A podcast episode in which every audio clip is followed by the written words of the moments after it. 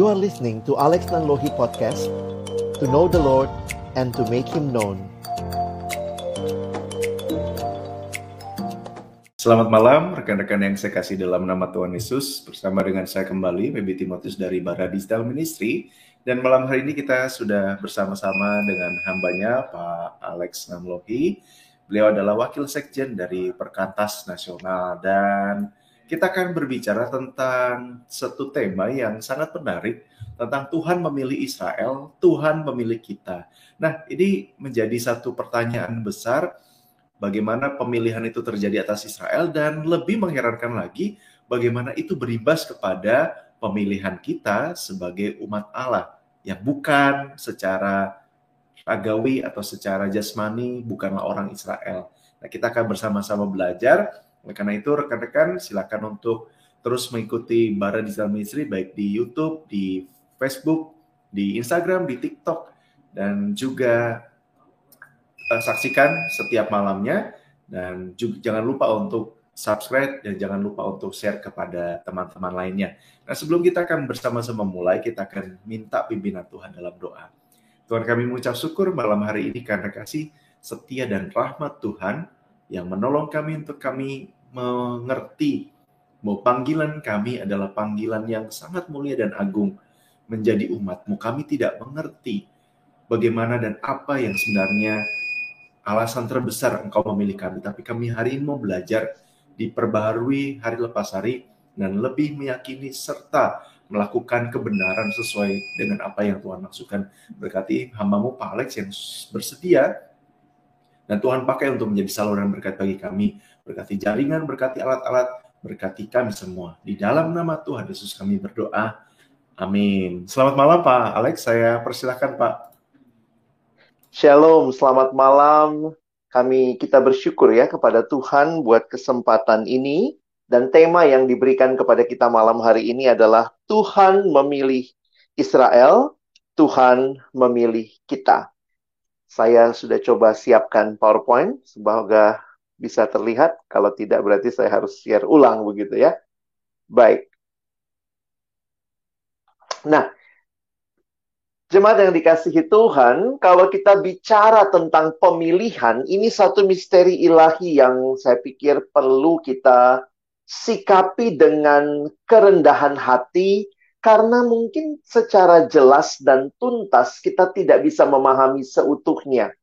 Tetapi ada beberapa bagian di dalam Alkitab yang menolong kita juga melihat apa yang Tuhan kerjakan di dalam kehidupan kita.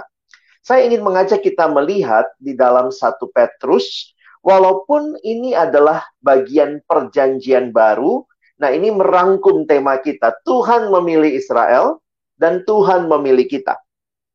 Ketika Petrus, Rasul Petrus menuliskan suratnya, dia menuliskan kepada sebuah uh, satu situasi jemaat yang banyak yang nampaknya berlatar belakang Yahudi yang kemudian menjadi Kristen. Tapi tentunya juga sebagaimana Injil bukan hanya terbatas bagi orang-orang Yahudi saja, tetapi juga bagi bangsa-bangsa lain. Dan jemaat ini sedang mengalami suatu situasi yang tidak mudah. Ada dua macam ancaman yang mereka alami waktu itu. Ada ancaman dari luar, yaitu berupa penganiayaan dari pihak-pihak yang benci terhadap Tuhan Yesus dan para pengikutnya. Bukan karena hidup mereka buruk, tapi justru karena hidup mereka saleh. Dan juga ada ancaman dari dalam jemaat sendiri, yaitu berupa pengajaran sesat yang merusak iman orang percaya. Bapak Ibu Saudara bisa melihat baik di dalam kitab 1 Petrus yang lebih banyak berbicara tentang bagaimana menghadapi penderitaan dan juga di dalam bicara tentang ancaman pengajaran sesat bisa melihatnya di dalam surat 2 Petrus. Nah, apa yang menarik tentang keselamatan yang disampaikan di dalam Kristus? Dalam situasi yang sulit yang dialami jemaat baik dari ancaman dari luar, ancaman dari dalam, maka Petrus mengingatkan mereka tentang apa yang mereka miliki di dalam Kristus. Keselamatan dalam kekristenan adalah percaya pada apa yang Yesus telah lakukan bagi kita. Berbeda sekali bukan percaya kepada apa yang bisa saya lakukan untuk menyelamatkan diri saya, tetapi percaya kepada apa yang Yesus telah lakukan bagi kita. Nah, di dalam situasi inilah Rasul Petrus mengingatkan orang Kristen, orang percaya akan identitas mereka di dalam kehidupan yang sudah dibaharui itu. Di dalam satu Petrus pasal yang kedua, ayat 9 dan 10, kita bisa melihat dua ayat ini. Dikatakan, tetapi kamulah bangsa yang terpilih, imamat yang rajani, bangsa yang kudus, umat kepunyaan Allah sendiri. Supaya kamu memberitakan perbuatan-perbuatan yang besar dari dia, yang telah memanggil kamu keluar dari kegelapan kepada terangnya yang ajaib. Kamu yang dahulu bukan umat Allah, tetapi yang sekarang telah menjadi umatnya, yang dahulu tidak dikasihani, tetapi yang sekarang telah beroleh belas kasihan. Bapak Ibu Saudara yang dikasihi Tuhan, Rasul Petrus di dalam bagian ini menggunakan ilustrasi bangsa yang kudus untuk mengungkapkan tugas orang percaya. Jangan lupa, Rasul Petrus menulis kepada orang-orang yang percaya, orang-orang yang adalah sudah Kristen yang ada di dalam dunia. Perhatikan istilah yang digunakan. Tetapi kamulah bangsa yang kudus. Apa yang dimaksud dengan bangsa yang kudus? Kalau kita bicara tentang istilah ini, maka tidak bisa tidak kita akan melihatnya bahwa istilah ini berurat akar di dalam perjanjian lama istilah bangsa yang kudus diambil dari perjanjian lama dan ini secara spesifik memang menunjuk kepada Israel yang dipilih Tuhan untuk menjadi bangsa yang dikhususkan. Istilah kudus itu berarti dipisahkan, dikhususkan. Misalnya saya punya ada beberapa buku di hadapan saya. Saya ambil satu, saya khususkan Nah, itu istilah yang digunakan dikuduskan. Kudus, khusus, dipisahkan.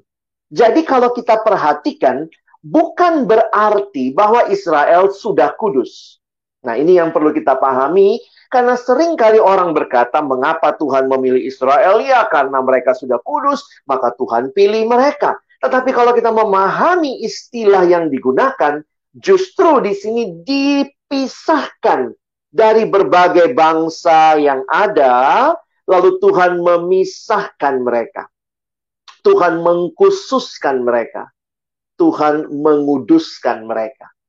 Nah, karena itu kalau berbicara soal pilihan Allah, mau tidak mau kita harus menyadari bahwa pilihan Allah bukan bergantung kepada bagaimana Israelnya, tetapi pilihan itu bergantung sepenuhnya kepada Allah.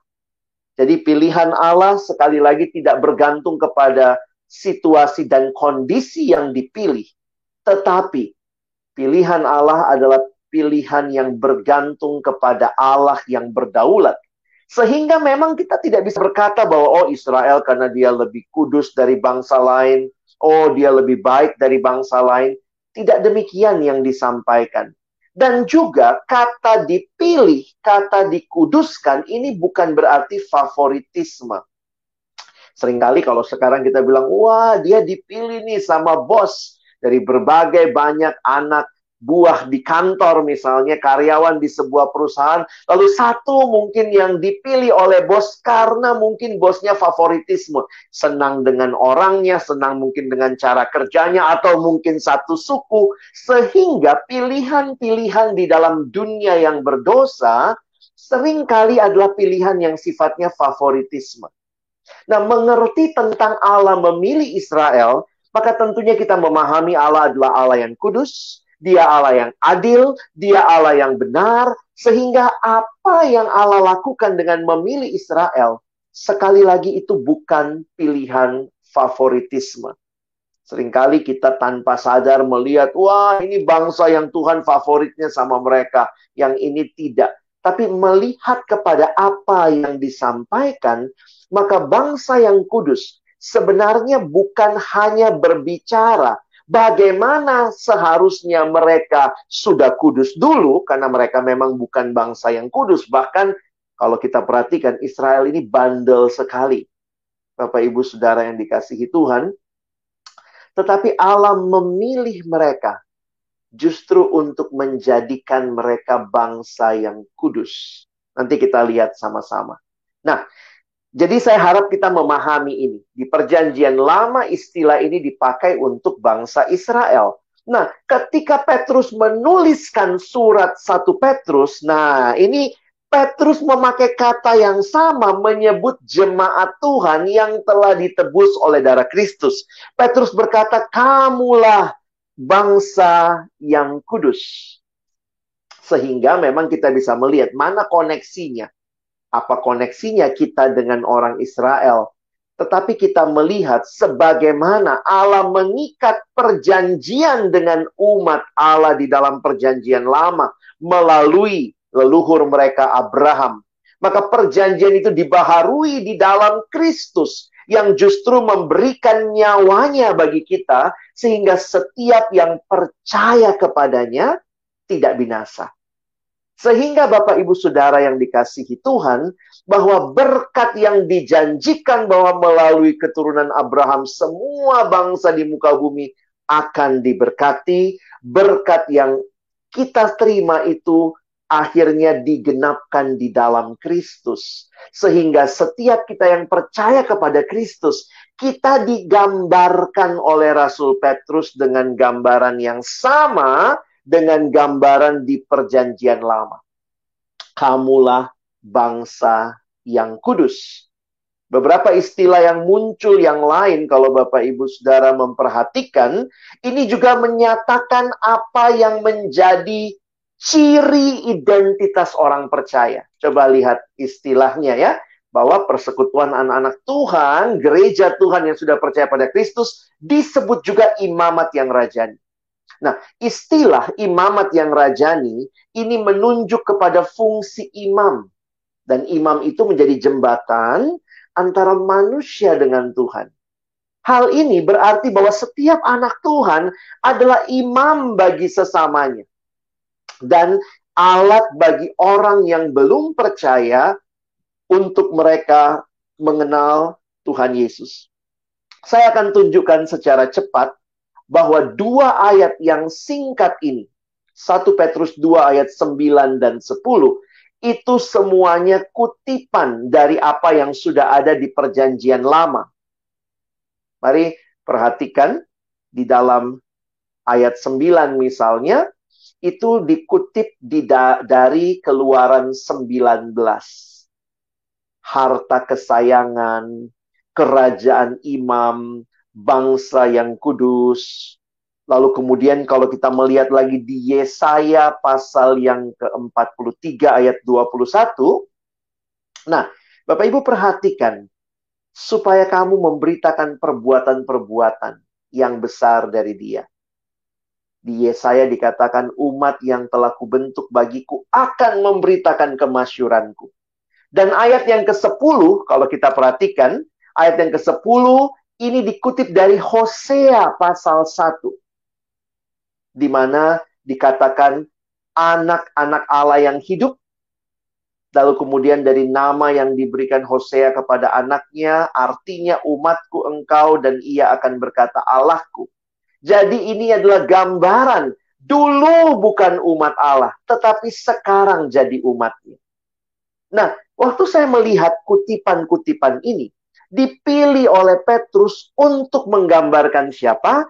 Menggambarkan bukan orang Israel saja di Perjanjian Lama, tetapi Israel rohani, yaitu kita yang sekarang percaya kepada Kristus. Hal yang sama terjadi dalam pemilihan. Pemilihan semata-mata otoritas Allah dan bukan favoritisme. Tetapi ada hal ketiga yang menarik yang perlu kita pahami bahwa sering kali kita sulit memahami dengan tuntas mengapa pilihan itu.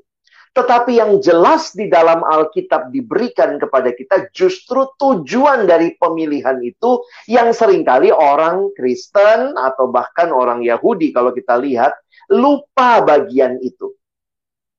Tujuannya, perhatikan, bahwa kita dipilih. Tujuannya adalah supaya di perjanjian lama Israel menjadi teladan sebuah bangsa yang hidup seturut dengan firman Tuhan dan sekaligus menjadi saluran berkat bagi bangsa lain untuk mengenal Tuhan yang sejati.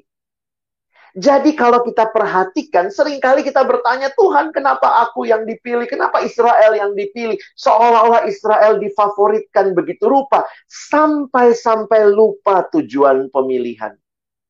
Tujuannya adalah supaya Israel jadi teladan bagi bangsa-bangsa. Mereka dipilih supaya mereka jadi kudus dan memberkati bangsa-bangsa lain, jadi saluran berkat bagi bangsa lain. Nah, bagi kita umat Tuhan masa kini, kita tuh bagaikan Israel rohani. Dan ingat, ketimbang menghabiskan waktu terus bertanya, Tuhan kenapa saya yang dipilih? Jangan lupa, ingatlah tujuan Allah memilih kita, supaya saudara dan saya memberkati dunia ini. Bahkan di Efesus pasal 1 ayat yang keempat. Dikatakan sebab di dalam dia Allah telah memilih kita. Sebelum dunia dijadikan. Kadang-kadang kita berhenti sampai dunia dijadikan. Kita lupa belakangnya. Supaya kita kudus dan tak bercacat di hadapannya. Pemilihan bukan dimaksudkan berhenti pada diri sendiri. Tetapi kita dipilih justru untuk menjadi berkat bagi dunia. Seperti yang Yesus katakan. Kamu pun akan jadi garam dan jadi terang bagi dunia ini. Kiranya perenungan ini mengingatkan kita bahwa pemilihan Allah atas Israel dan atas umatnya saat ini adalah otoritasnya semata-mata, bukan favoritisme, dan justru ada tujuan yang Allah inginkan supaya saudara dan saya, umat Allah masa kini juga, boleh menjadi berkat bagi dunia ini. Kiranya Tuhan menolong kita mewujudkan firman-Nya. Amin. Amin.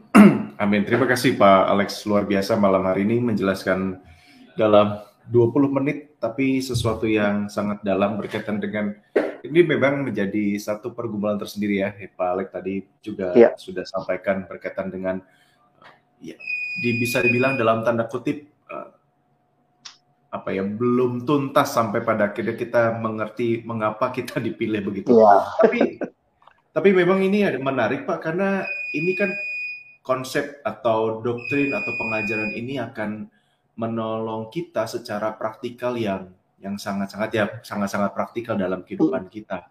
Misalnya berkaitan ini Pak, berkaitan tadi Pak Alex juga di di akhir juga menyampaikan yaitu bagian daripada pemilihan itu ya tanggung jawab supaya ya. menjadi teladan, menjadi terang dan berkat. Nah, itu yang sering kali missnya di situ, Pak. Misalnya contoh Betul. ada ada orang yang berkata bahwa ya kalau udah pemilih oh, Tuhan sudah pilih ya pilih uh, memberitakan Injil gitu misalnya atau ya, buat ya. apa karena dalam tanda kutip ya Tuhan pilih pilih aja gitu terserah kita mau beritakan hmm. nah ini uh, kalau dari Pak Alex sendiri tanggapannya bagaimana Pak? Wah ini ini memang diskusi yang panjang Pak Febi ya. Saya suka iya. mendengar orang sibuk bicara saya dipilih, kalau dipilih itu kemudian nanti bagaimana. Kita selalu iya. lupa ayatnya itu tidak berhenti di situ. Hmm. Ingat baik-baik, Israel itu gagal melakukan tanggung jawabnya untuk menjadi berkat bagi bangsa-bangsa sehingga dalam Roma dikatakan Tuhan memasukkan bangsa lain dicangkokkan Nah, demikian juga sama seperti ayat yang saya baca tadi ya. Kadang-kadang kita bicaranya soal apa itu ya, predestinasi, ya. oh Tuhan memilih. Kita senang dengan hal-hal yang Tuhan punya. Itu kan misteri Tuhan yang kita juga tidak tahu ya. Kita nggak bisa bilang, wah dari tampangnya ini kayaknya dipilih, ini enggak nih gitu ya. Tapi kita lupa bahwa justru tujuan pemilihan itu, yaitu supaya hmm. ada tanggung jawab supaya kita kudus dan tak bercacat. Jadi ingat, kita tidak dipilih karena kita kudus. Tetapi pemilihan Tuhan itu justru membawa kita dalam proses pengudusan dan tanggung jawabnya di situ saya pikir Pak ya. Iya, berarti ini bisa menjawab Allah bukannya pilih kasih begitu ya Pak? Karena Betul. ada pertanyaan ada pertanyaan berkaitan dengan itu gitu karena ya misalnya ini saya lanjutkan. Tanggung jawabnya besar Pak ya. Jadi dipilih itu jangan senang, jangan cuma senang wah dipilih tanggung jawabnya itu loh. Iya, iya, iya. Karena ya misalnya, nah ini ada pertanyaan begini Pak, Tuhan memilih ya. Israel itu sejak awal penciptaan atau sejak dalam kandungan Allah telah menentukan gitu Pak? Ya, kita menghayatinya dari Efesus 1 tadi bahwa Allah memilih sebelum dunia dijadikan. Ya. Nah, saya menghayatinya bahwa kita kan nggak bisa tuntas memahami seluruhnya ya. Betul. Betul. Walaupun dalam teologi kita berdebat mana duluan Allah pilih dulu baru cipta dunia atau Allah cipta dunia dulu baru pilih. Kenapa kita nggak lebih fokus kepada kenapa saya dipilih? Ah, Yaitu supaya saya kudus dan tak bercacat. Jadi kadang-kadang kita lupa itunya supaya saya memberitakan Allah kepada bangsa-bangsa. Dan saya pikir ketika Petrus mengingatkan, sekali lagi kalau kita baca surat Petrus, itu kan kondisi jemaat dalam iya. tekanan. Yeah. Mereka tuh merasa, waduh ngapain jadi orang Kristen, hopeless lah. Tapi lihat, kenapa Petrus mengingatkan mereka kepada kamu tuh bangsa yang kudus. Hmm. Kamu umat kepunyaan Allah. Supaya kamu memberitakan perbuatannya yang yang besar. Saya kalau jadi jemaat waktu itu, aduh Pet, gitu ya kalau ngomongnya. Petrus ini lagi jemaat itu orang-orang ini lagi lagi menekan kami, kami menderita. Hmm. Tapi Petrus bilang, ingat di perjanjian lama, kamu juga sekarang bangsa yang kudus supaya memberitakan perbuatan Allah. Wow, oh. Yap. Terima kasih Pak. Karena memang ya. poin ini sering kali miss atau bahkan sering dilupakan karena dalam tanda kutip ya, oh, bahasa lain itu ngotak-ngotaknya di bagian sesuatu yang secara konsep juga bagaimanapun mungkin kita tahu dan di, ya. akan kita tanyakan di sana lagi pula kalau di sana mungkin kita fokusnya nggak lagi nanyain soal saya dipilih atau eh, kenapa bangsa ini dan bangsa itu dipilih gitu ya. Ya tapi ini menarik itu, Pak. Nah, saya bilang ya, satu gitu. hal lagi ya Pak Febi ya. Bagian memilih itu bagian Tuhan. Ya. Bagian tanggung jawab bagian kita. Nah, kita tuh suka kepo, Pak ya. Yang kita diskusikan lebih lama tuh bagian Tuhan. Tuhan pilih dulu atau apa dulu? I, tapi kita jadi nggak hidup kudus, nggak hidup suci, nggak jadi berkat buat sesama. Tapi doktrinnya ngelotok karena kayaknya tahu Tuhan punya pikiran kayak mana gitu. Hmm. Itu yang saya kadang-kadang takut dengan itu ya pemilihan fokus itu. dan sasarannya yang agak keliru begitu Betul. ya Pak ya. Ya. Baik.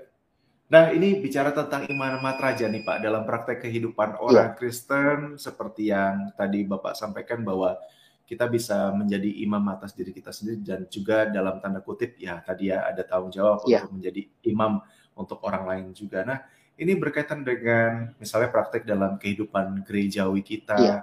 di mana dalam tanda kutip ya Pak, karena sering kali imam itu yang disebut imam itu berarti hamba Tuhan atau pendeta gitu. Nah, mm. dan itu sering kali mm. kalau dalam mungkin apakah itu ini pertanyaan apakah itu secara kebudayaan atau ketidakmengertian dalam teologi ini sehingga misalnya hmm. jemaat itu kalau nggak didoain pendeta itu kayaknya nggak manjur kurang, pak kurang manjur pak nggak nggak mujarab begitu nah itu kan jadi artinya apakah ya. itu nanti dalam tanda kutip uh, ya tadi apakah itu karena kebudayaannya atau atau sesuatu hmm. yang kurang tuntas di bagian ini sehingga jangan-jangan nanti menjadi satu kultus tersendiri gitu kalau nggak didoain Betul. sama hamba Tuhan atau pendeta. Iya. Benar Pak Febi. Saya lihatnya begini ya bahwa sering kali memang kita tidak kuat mengajarkan hal ini ke imamatan hmm. umat ya. percaya bahwa imamat itu atau keimaman itu bukan hanya milik sekelompok orang. orang. Di perjanjian lama memang itu adalah satu kelompok ya. ya. Apa-apa harus ke imam, nanti imam yang bawa kepada Allah. Kalau Allah menyampaikan sesuatu ya lewat nabi baru kepada umat. Jadi umat. selalu ada perantara. Nah, ketika Kristus sudah menjadi perantara yang sempurna, maka sekarang kita bisa datang ke, hadapan Allah dengan penuh keberanian. Nah, lalu kemudian kita menyadari bahwa roh yang sama itu berdiam dalam setiap kita. Jadi nggak ada hmm. misalnya rohnya pendeta lebih besar begitu ya. Nah, sering kali ini ya keimamatan orang percaya ini memang jarang dikhotbahkan di, saat ya. ini dan perlu saya pikir saya setuju sama Pak Febi ya perlu di, diingatkan untuk kita benar-benar bisa di, di Alkitab itu ada hal yang menarik adalah coba kita cari kata saling itu banyak sekali hmm. ketersalingan dan itu menunjukkan bahwa orang percaya ditebus juga untuk punya relasi yang memberkati horizontal sesamanya wow, wow, saling wow. mengaku dosa, saling mendoakan. Itu bukan hmm, tugas ya. pendeta, dan majelis ya. Iya, iya. Wah, terima kasih Pak ini juga mengingatkan saya juga berkaitan dengan itu. Iya. itu sesuatu yang simpel, tapi ya karena mungkin tadi apa ya uh, tidak atau jarang dibahas. Kultur jadi kali yang bapak ya. bapak bilang juga kulturnya emang Betul. Kalau nggak libatin pendeta kayaknya nggak sah gitu ya. Yes. Jadi pendeta bukannya ini jadi tambah tugas gitu ya. Lumayan capek iya. jadi pendeta pak. iya karena ya karena memang kan artinya seharusnya kita me, meyakini bahwa misalnya saja tujuan adanya hamba Tuhan di sebuah gereja kan salah satu yeah. tugasnya adalah melengkapi umat untuk orang yes. percaya untuk tugas pelayanan dan sering kali jadinya malah ya dalam tanda kutip ini kasarnya adalah pendeta sudah dibayar ya pendeta yang kerja gitu itu, bah, itu ya, ya. memang ya kasar tetapi ternyata ya. misalnya bisa bisa saja dalam praktek kehidupan kegerejaan kita akhirnya berpikir betul. demikian pak jadi nah, dalam berkaitan, prakteknya ya ya betul dalam prakteknya nah berkaitan dengan seharusnya kita fokus kepada kehidupan kudus pak ya. di zaman sekarang gitu ya di kota-kota besar bahkan yeah. sampai di ya, di seluruh tempat yang ada di setidaknya di Indonesia begitu ya dengan iya. tantangan-tantangan anak muda yang yang begitu wah perubahan cepat begitu juga dengan segala macam gaya hidup hedonisme yeah. seks bebas dan sebagainya nah, ada tips ya Pak dari Pak Alex sendiri atau bagaimana pengalaman Pak Alex uh, selama yeah. ini me membangun kehidupan yang yang ya saya kita tahu ya bahwa ya berarti bukan berarti kehidupan kudus itu tanpa tanpa kesalahan tapi bagaimana membangun hmm. itu supaya kita betul-betul menjadi bagian dari melihat panggilan kita itu semakin kuat bahwa kita itu dipanggil untuk menjadi berkat Pak. Iya. Di dalam kekristenan atau mungkin dalam Alkitab saya pakai istilah ini ada pembalikan yang sangat berbeda dengan cara dunia mengerti berbagai hal. Kekristenan, uh, dunia berpikir adalah apa yang kamu lakukan membuat kamu mendapat status. Sementara di dalam Alkitab justru status mendahului apa yang kita lakukan. Jadi menarik sekali kenapa beberapa kali waktu saya perhatikan justru umat yang bergumul itu diingatkan kepada status mereka atau pakai istilah identitas mereka. Jadi contohnya, ini yang kita lagi bahas satu Petrus. Mereka ada dalam dunia yang seperti itu dan mungkin sekali Petrus pasti sadar umat juga pasti mau ikutan ya. Karena yang dunia tawarkan kan lebih enak, lebih apa. Tapi yang Petrus ingatkan bahwa kamu adalah bangsa yang kudus. Kamu hadir untuk memberi berkat Nah, saya melihat di tengah-tengah situasi seperti ini, mari ingatkan anak muda, mari ingatkan orang-orang percaya akan status mereka ketika mereka percaya pada Yesus, yaitu mereka sudah benar, sudah kudus. Itu secara de de jure, secara status. Nah, jadi kita itu berjuang bukan untuk dapat status, tetapi perjuangan kita justru keluar karena kita sudah punya status. Jadi kita berjuang hidup kudus. Kenapa? Karena kita sudah dibenarkan, sudah dikuduskan. Jadi bukannya kita berjuang kudus supaya kita disebut orang kudus. Saya pikir terbalik ya perjuangannya. Dan karena itu saya ingat satu ilustrasi yang pendeta John Stott pernah sampaikan. Dia bilang ada seorang anak raja yang dididiklah jadi penerus tahta kerajaan Nah, ceritanya ini ya anak raja ini kemudian mulai dididiklah jadi pangeran, bagaimana bertutur kata, bagaimana bersikap baik, bagaimana makan dengan sopan. Dan kadang-kadang dia lupa, entah lupa cara sopan atau apa. Kemudian mungkin dia tiba-tiba ngomong kasar, tutur katanya tidak sesuai, maka pendampingnya cuma bilang satu kalimat pendek. Ingat siapa kamu. Kamu anak raja Ingat siapa kamu. Kamu anak raja. Saya pikir itu perlu anak-anak muda dengar sekarang ya. Kalau kamu sudah terima Yesus, maka waktu kamu, wah, mari kita saling mengingatkan. Gampang sederhana. Ingat kamu anak raja. Jadi bersikap dan hiduplah seperti anak raja. Dan itulah. Dan jadi kita mesti tanya terus ya. Anak raja gimana? Nyontek nggak di sekolah? Anak raja gimana nih? Nonton film porno nggak? Anak raja akan hidup bagaimana ngegosip nggak nah itu itu hal-hal yang saya pikir perlu kita ingatkan terus menerus Wow, wow, wow. Ini, wah terima kasih sekali Pak Alex malam hari ini. Sama-sama Pak. Memberkati saya secara pribadi juga dan juga rekan-rekan pastinya ada banyak beberapa komentar yang minta maaf belum bisa saya bacakan tapi ini bagian ya. daripada respon teman-teman dan minta maaf kalau ada pertanyaan-pertanyaan di Instagram yang belum bisa saya sampaikan karena berkaitan dengan pertanyaan sudah secara menyeluruh Pak Alex sampaikan. Terima kasih sekali lagi Pak Alex dan saya mohon untuk Pak Alex boleh menolong kita mendoakan kita semua Pak. Secara khusus Baik. seperti yang Pak Alex sampaikan berkaitan dengan anak-anak muda untuk menjaga kehidupan di dalam status sebagai anak raja. Baik, mari kita berdoa. Tuhan kami bersyukur. Bukan karena kami baik, bukan karena kami benar, bukan karena kami kudus sehingga engkau memilih kami tetapi justru engkau memilih kami supaya kami hidup benar, hidup kudus, hidup menyenangkan hati Tuhan. Kami bersyukur kami diberikan status sebagai anak-anak raja. Karena itu tolong kami menjalani hari-hari hidup kami dengan mengingat terus siapakah yang sudah menyelamatkan kami. Engkau Tuhan juru selamat kami, raja atas hidup kami dan memanggil kami untuk hidup di dalam nilai-nilai kerajaan. Terima kasih, kami bersyukur karena pemilihan Tuhan bukanlah sesuatu yang sekadar kami syukuri, kami nikmati, tetapi kami juga ingat tanggung jawab besar yang Tuhan berikan supaya kami makin hari makin serupa dengan Kristus dan makin hari kami pun menjadi berkat bagi banyak orang. Di tengah-tengah dunia yang semakin tidak mengenal kebenaran, dunia yang semakin tidak mengenal kekudusan, dunia yang semakin tidak punya kasih. Kami dipanggil untuk mengasihi, untuk hidup kudus, hidup benar, menjadi berkat bagi sesama. Tolong kami, kuasa rohmu yang kudus akan menolong kami bukan hanya jadi pendengar firman, tapi jadi pelaku firman. Kami bersyukur dalam nama Yesus. Amin.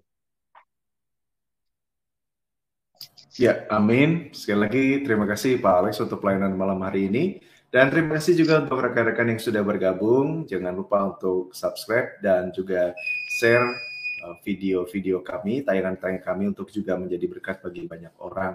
Saya Feby Timotius bersama dengan Pak Alex dan juga rekan-rekan di balik layar yang sudah melayani mengucapkan selamat malam.